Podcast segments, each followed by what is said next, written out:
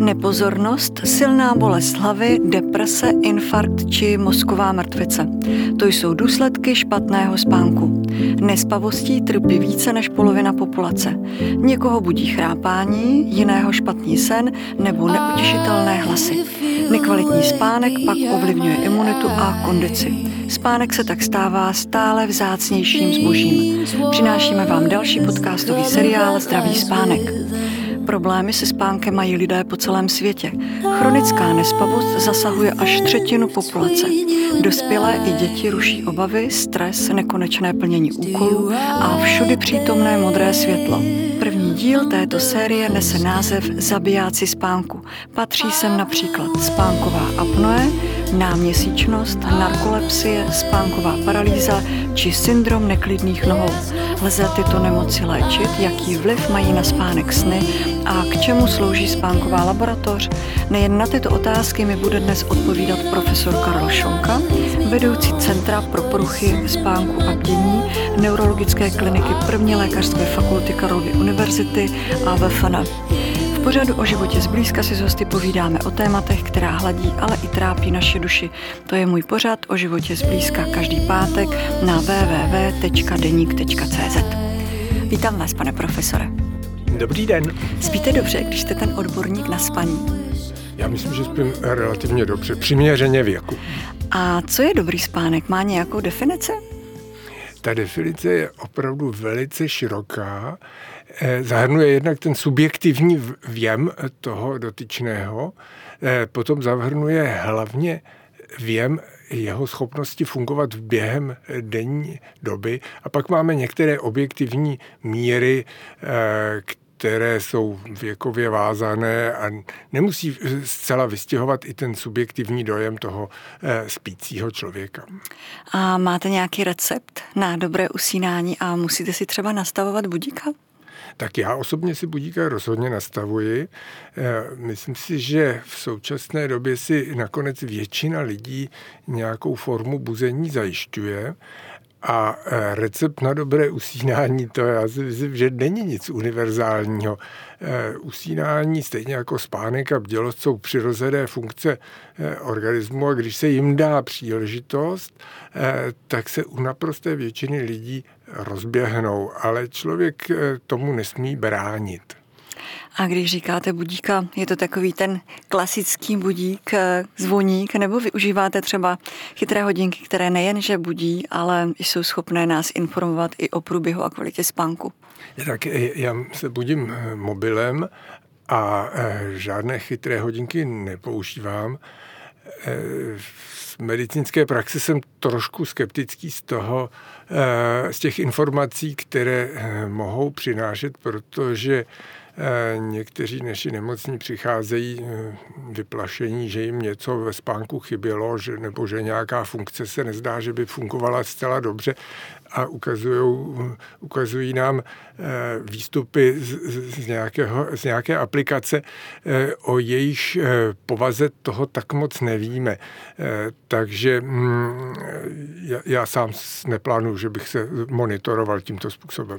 No vidíte, a já tím, že jsem šla dneska na náš společný rozhovor, tak jsem si řekla, protože hodinky nenosím, tak jsem si je dala včera večer na zápěstí a ráno jsem zjistila, že jsem toho moc nenaspala. Oni teda ty hodinky hodinky, víceméně, kdyby mi to nenaznačili, tak to samozřejmě vím sama, protože jsem trochu nespavec. Ale řekněte mi, eh, když říkáte, že hodinky eh, nebo i aplikace říkají různé informace, znamená to, že ty informace o tom spánku nejsou pravdivé?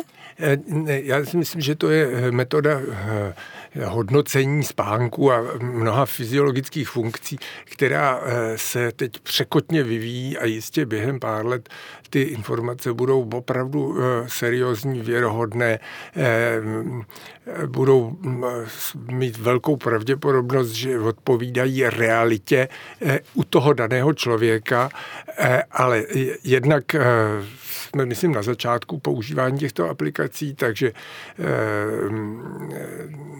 ta validace, to zvěrohodnění u všech těch aplikací v zásadě spíše chybí. Nevíme přesně, jak, jakým způsobem k těm výsledkům ty jednotlivé aplikace, kterých je velké množství, docházejí.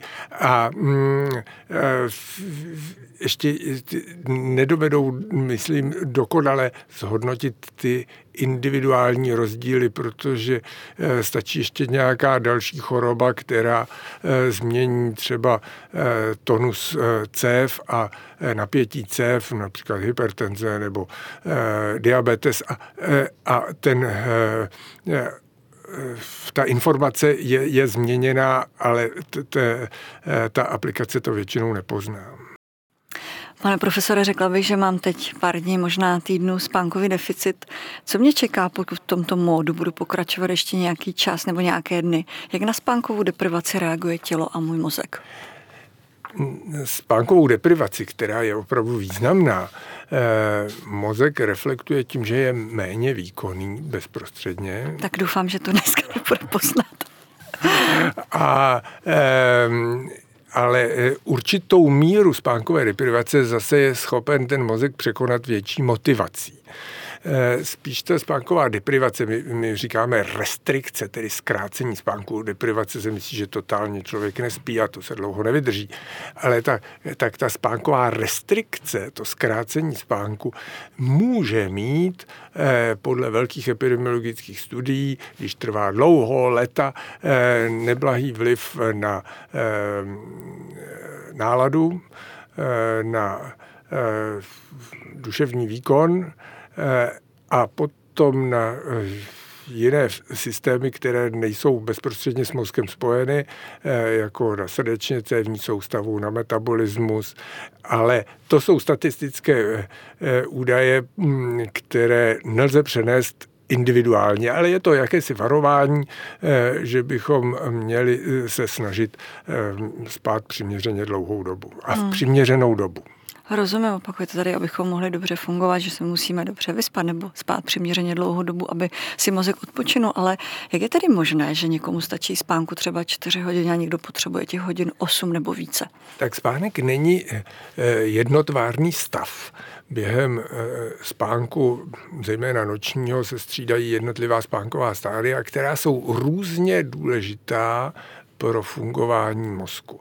A ví se, že když jednu noc nebudete spát, tak eh, se další noci nebo další příležitost ke spánku eh, nahradí ta zanedbaná část těch nejdůležitějších spánkových stádií. To je hluboký spánek non-REM a asi polovina trvání REM spánku.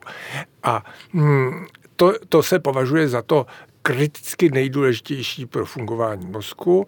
A e, ty ostatní, e, ta ostatní doba, ty, ty, ostatní spánková stádia, e, jak si vyplňují tu dobu mezi tím, sice se původně předpokládalo, že se můžou redukovat na úplně, úplné minimum, to teď už neplatí, ale jsou lidé, kterým ta eh, spojovací část eh, stačí krátká a někdo ji potřebuje delší, aby si to naspal a aby byl dokonale zdravý. Ale eh, to zhodnocení, že někdo spí krátce a že je teďka fit, může přijít až za 20 let, kdy možná třeba tak fit nebude. Hraje zásadní roli v kvalitě spánku i světlo? Je rozdíl při stejně na, spaném čase? Zda jdu spát třeba před půlnocí a vstávám s rozbrzkem světla, nebo jdu spát třeba, já nevím, ve dvě hodiny ráno a vstávám chvíli před polednem? Tak člověk je od přírody denní tvor, čili by měl spát eh, Hlavní část doby spánku by měl mít v tmavé periodě toho 24-hodinového cyklu. Někomu to vadí víc, někomu to vadí méně, eh, tedy to, že, že eh, spí eh, za světla. A světlo je hlavní udavač rytmu 24 hodin pro člověka. A to, ta světelná informace vlastně tomu celému organismu prostřednictvím části mozku a dalších struktur říká, že je, že je čas spát. Že za světla se teoreticky spí trochu hůř, pro někoho podstatně hůř než za tmy to, že jsme vystaveni dennímu světlu, je hrozně důležité z hlediska toho cirkadiálního rytmu. A tam ta pravidelnost eh, by neměla být nějak dramaticky narušována, každý jsme na to jinak citlivý, někdo víc, někdo míň, ale udržet 24-hodinový rytmus je vlastně velmi důležité pro spoustu dalších funkcí. A když se zastavím u cirkadiální preference, jakou roli v tom hraje genetika, jestli jsme sova nebo skřivan? Tak rozhodně eh, jsou lidé, kteří jsou geneticky disponováni k tomu, aby měli nějakou výraznější cirkadiální preferenci. Eh, velká část populace eh, tako vyhraněná není eh, a může se do určité míry přizpůsobit, ale ta, ta genetická dispozice existuje. Říká se, že kvalita spánku je nejkvalitnější krátce po usnutí. Je to pravda? To myslím, že tak úplně neplatí, ale jak jsem již zmiňoval, ta eh, stádia, která jsou bezprostředně důležitá pro fungování mozku, se více vyskytují na začátku noci, v první třetině noci. Takže to, co se dřív říkalo, že spánek před půlnocí je vydatnější než spánek po půlnoci. Ano, zvlášť u dětí právě se to používá. Pokud eh, spíme eh, před půlnocí eh, delší dobu, eh, tak v té době naspíme ta vydatnější stádia. Čili zkracování spánku ráno by mělo být pro mozek méně zatěžující než zkracování spánku z, z té večerní doby, pokud ten spánek si drží tu, tu svoji, to svoje cirkadiální uložení. A můžete nám popsat, jak takový spánek pak potom usnutí probíhá? My spíme, takže nevíme. Tak, ne, ne u každého to probíhá stejně, ale taková modelová situace, kterou chceme dosáhnout, ale je pro někoho není docela dosažitelná, že to usnutí po, po, předpokládáme, že u zdravého člověka přijde tak do 30 minut a pak se rychle spánek prohlubuje v, v tého části non-REM. To je klidný spánek, při kterém ten eh, organismus a eh, mozek má zpomalenou aktivitu. Čím hlubší ten spánek, tím ta aktivita je pomalejší. A kdybych to hodně zjednodušil, tak se zdá, že v té době ten spánek opravdu odpočívá má menší spotřebu energie, eh, ty buňky hm, vykazují pomalejší elektrickou aktivitu, co se dá měřit. A e, to trvá, řekněme, 70-80 minut a mm, e, potom e, dojde k změlčení spánku a nakrátko se objeví REM spánek. A REM spánek je jiné, jiný stav mozku, i když to chování toho spícího člověka z vnějšího pohledu je úplně stejné jako non-REM, ale ten mozek v té době pracuje stejnou intenzitou jako při bdělosti. A to je doba, kdy se nám zdají akční sny, emotivní sny, sny, které mají příběh, ale které jsou fantaskní, říká se také barevné, ale to zřejmě není důležité. Eh, ten mozek pracuje v režimu, který je nám stále dost těžko pochopitelný První REM spánek trvá velmi krátkou dobu, třeba 3, 4, 5 minut, e, ukončí se a pak začíná další non-REM spánek. E, celá noc je strukturovaná do několika cyklů, které jsou složeny z non-REM a REM spánku. Na začátku noci je hodně non-REM spánku, málo REM spánku a na konci noci je to téměř naopak. V úvodu jsem zmínila zabijáky spánku. Řekněte mi, jaký vliv má na náš spánek, když třeba partner chrápe a nemáme možnost odejít spát do jiné místnosti a špunty už nestačí nebo někomu ani nevyhovují. Co se s tím dám dělat? Některé titulky v médiích třeba píší, že to vede i k rozchodu. Já mám teda občas chuť i praštit. no, eh, tak eh, co se s tím dá dělat? Za prvé je důležité říct, že ne každý jsme citliví na eh, stejné zvukové podněty během spánku. Někdo může spát v poměrně neklidném prostředí, nic mu to nedělá. Někdo má spánek velmi fragilní a stačí malý zvukový podnět a probudí ho to. Navíc ještě se ví, že i během spánku ten organismus selektuje ty zvuky.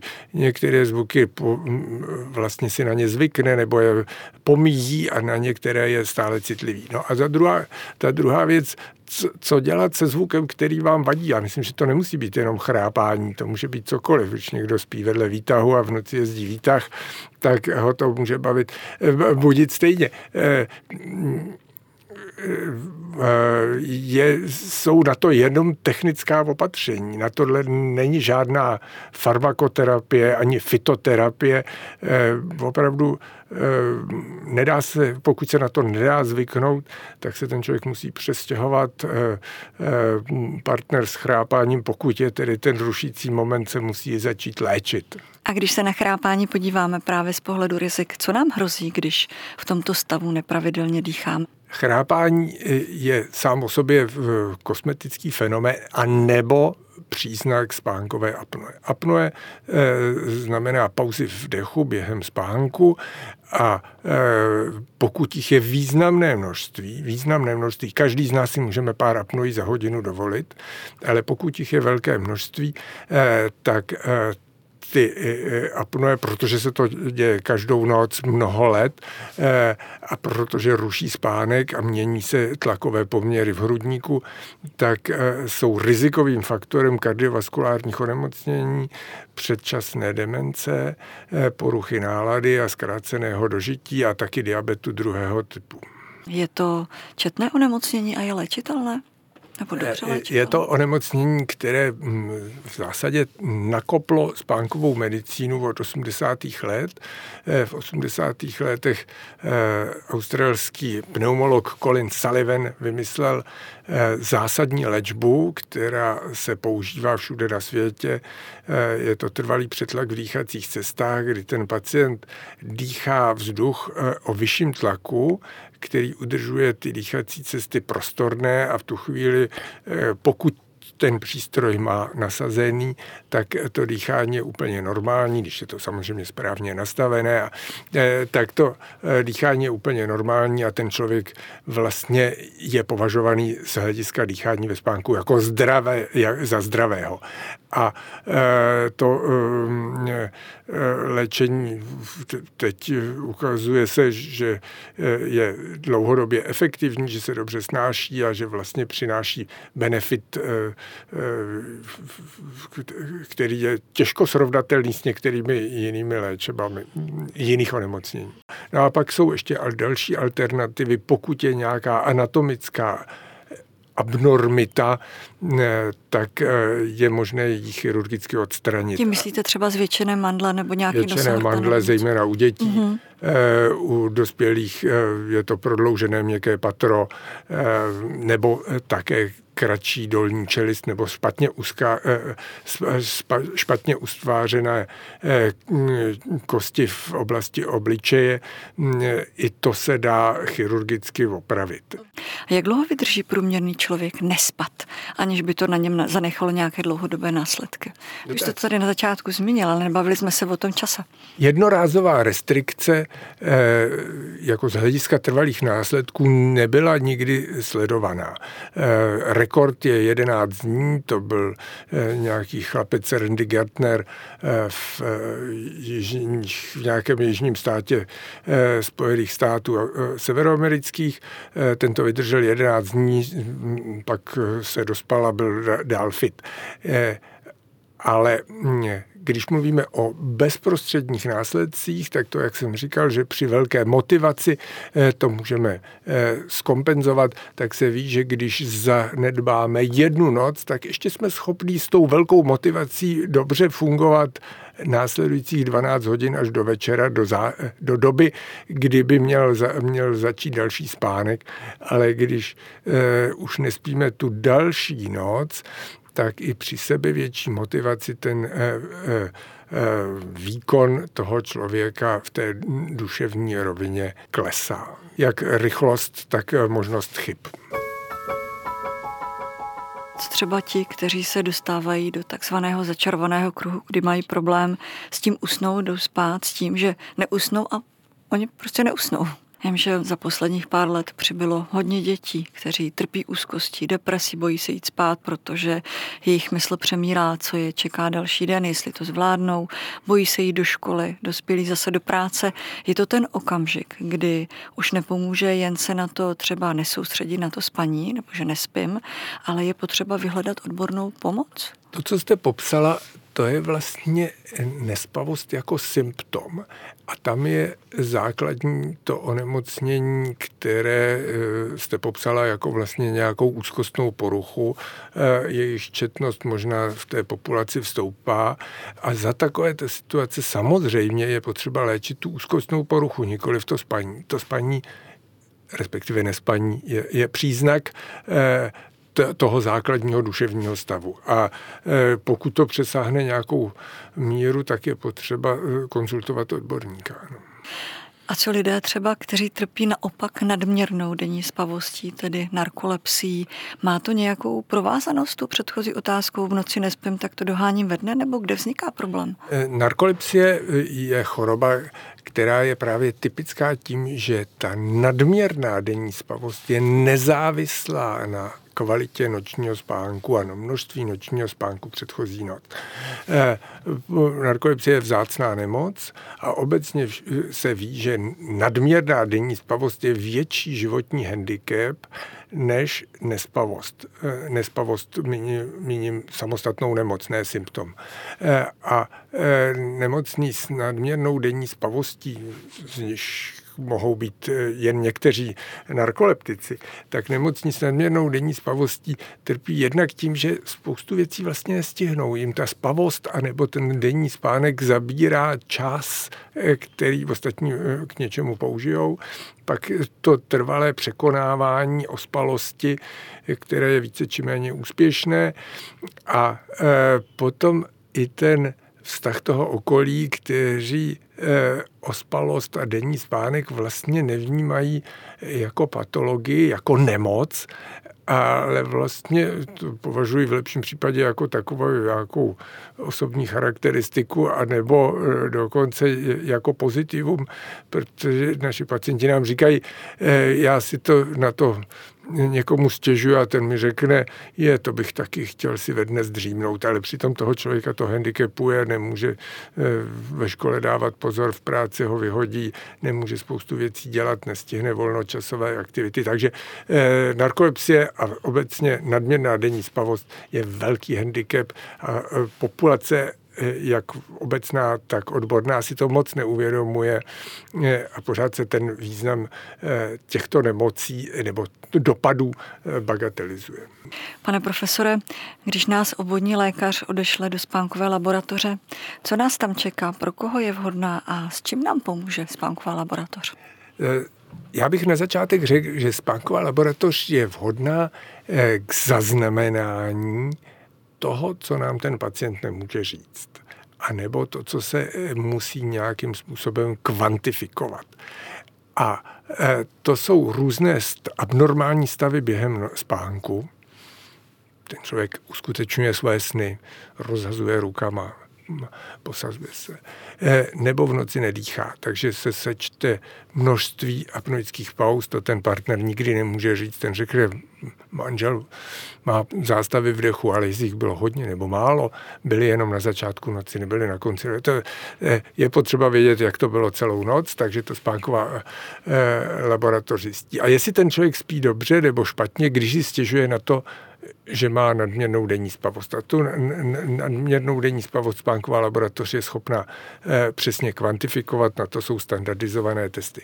Eh, no a potom eh, spánková laboratoř, když my používáme to slovo laboratoř, protože to je překlad z angličtiny, to žádná laboratoř v pravém slova smyslu není, je to hm, zdravotnické zařízení, eh, monitorovací jednotka, nebo tak nějak bychom to mohli nazvat, aby to bylo posluchačům eh, přijatelnější. A eh, tak tyto pracoviště nastavují tu již zmíněnou přetlakovou léčbu spánkové apnoe tam, eh, tam tu nemůžeme jen tak dát někomu domů, jako řekneme, berte si tuhle pilulku a za týden mi přijďte říct, jestli, jestli to bylo lepší nebo horší. Eh, tam je potřeba nastavit eh, přetlak, režim toho přístroje a podobně. A to, tyto pracoviště mají v tom erudici a buď se to dá dělat e, v průběhu noci při sledování v té spánkové laboratoři nebo na dálku, ale tak to, to je přínos a velká část aktivit e, e, spánkové laboratoře. A můžete nám popsat jenom režim třeba toho dne nebo toho večera, kdy k vám pacienti dochází před usnutím nebo naopak jako brzy ráno? tak ten režim je samozřejmě dán eh, charakterem pracoviště. My jsme nemocnice, eh, takže pacient eh, musí být přijat standardně, jako by přišel s jakoukoliv jinou nemocí, takže musí přijít v pracovní době. Mm, my s ním se píšeme takzvaný příjem, který je, my jsme neurologie, tak má charakteristiky jako u všech neurologických nemocných. Mm, mezi tím si trošku zvyká na to prostředí a kolem 6. Eh, hodiny eh, večer nebo v podvečer mu naše sestra tomu pacientovi začne připravňovat první čidla, eh, aby si také na ně zvyknul, aby se vidělo, jestli dobře jsou připevněná. No a pacienty necháváme spát kolem desáté, to znamená, necháváme spát, že, že se zhasne světlo a začíná se s registrací těch protokolů, jak vyšetřujeme, kterou nemoc je několik, ale obecně to takto vypadá. Ráno e, pacienty budíme v 6 a e, pokud neměříme denní spavost, tak e, sestra pacientům zase odlepí elektrody, sejme čidla, která měl na noc připravené a vlastně uloží ten záznam, který jsme pořídili do paměti k pozdější analýze. A jak uspáváte třeba ty lidi, kteří právě usnout nemohou? No, v tom je právě to, eh, že kdo nemůže usnout, tak vlastně nám to řekne. Toho nemusíme ve spánkové laboratoři vyšetřovat. Jenom když máme podezření, že ho třeba něco ruší, že by ho mohl rušit nějaký abnormální pohyb, který nám nedokáže dobře říct. A to, to je, je možné. E, pacienti mají pohyb dolníma končetinama, e, nebo e, někdo nemůže usnout, protože dělá apnoickou pauzu, ta ho na konci probudí a on si to neuvědomuje. On si neuvědomuje, že 20 vteřin usínal a přitom přestal dýchat a na konci se probudil.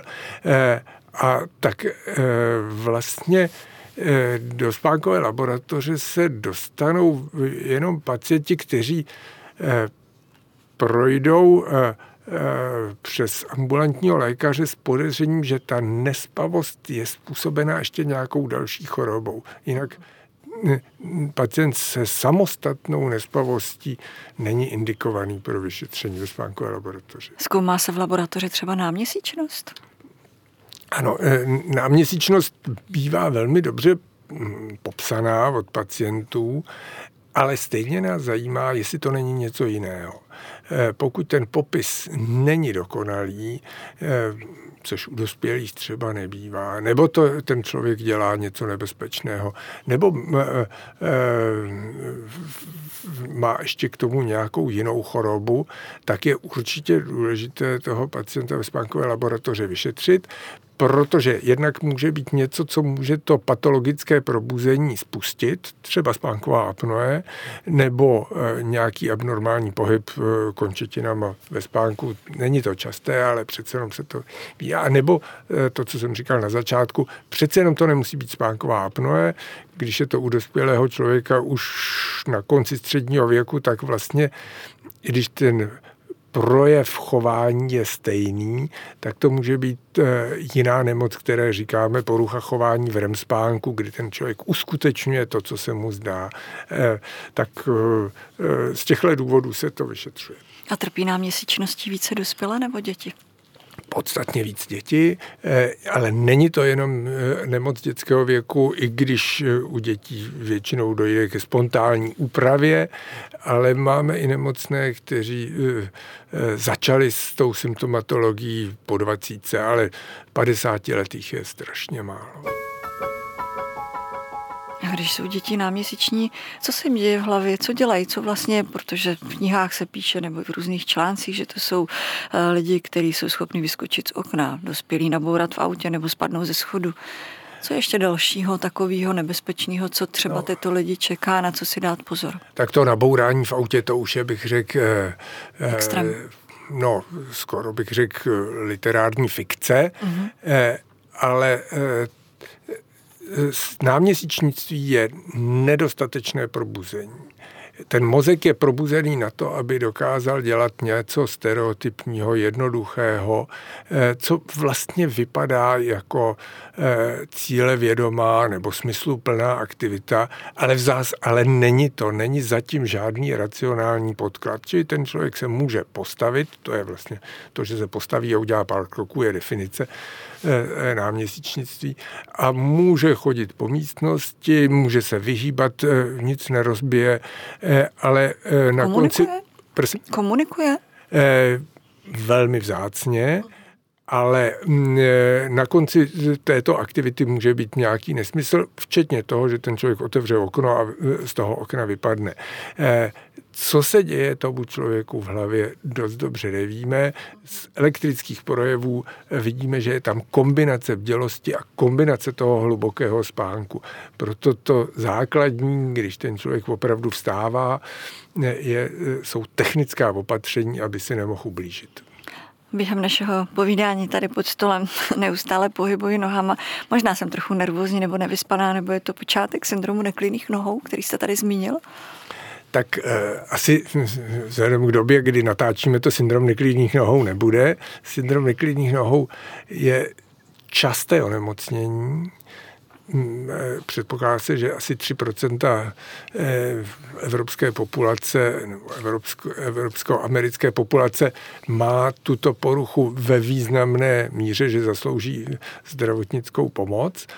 A e, je ale charakteristické tím, že ten neklid těma nohama, to pohybování a donucení pohnout nohama je ve večerní době. Proto přestože to není porucha spánku, tak ten spánek to ruší a vlastně ve spánkových ambulancích se s tím často setkáváme jako s příčinou nespavosti eh, a ten eh, člověk si to někdy ani vůbec neuvědomuje, je to dědičné onemocnění. Eh, vlastně těm lidem přišlo, babička se koukala na televizi ve stoje, maminka šoupala nohama, když se koukala na televizi, já šoupu nohama a ještě k tomu nespím. Ale že nespím kvůli tomu, si spousta lidí neuvědomuje vědomí, nebo až když teprve eh, se jich na to zeptáme.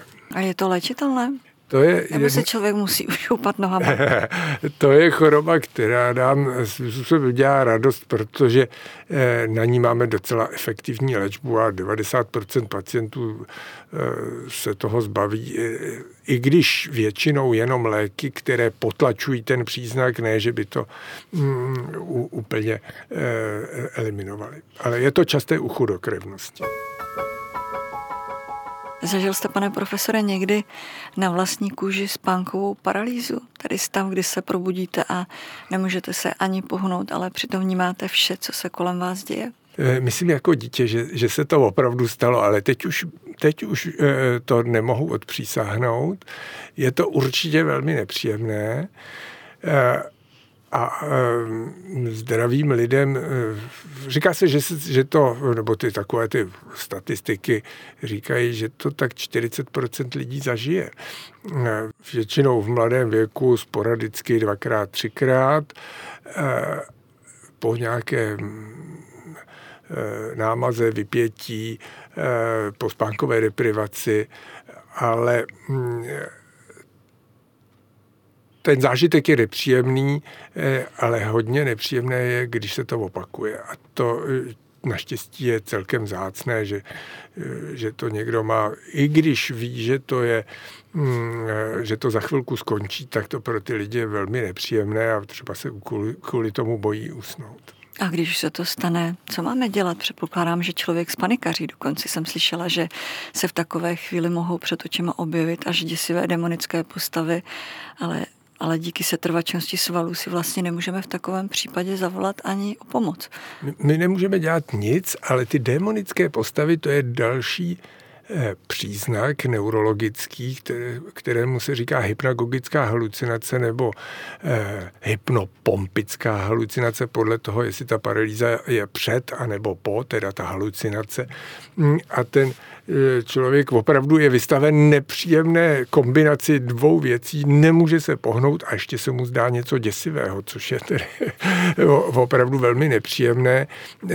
Ty pacienti někdy mají náhled na to, že eh, to není pravda, přesto je to straší, hoří.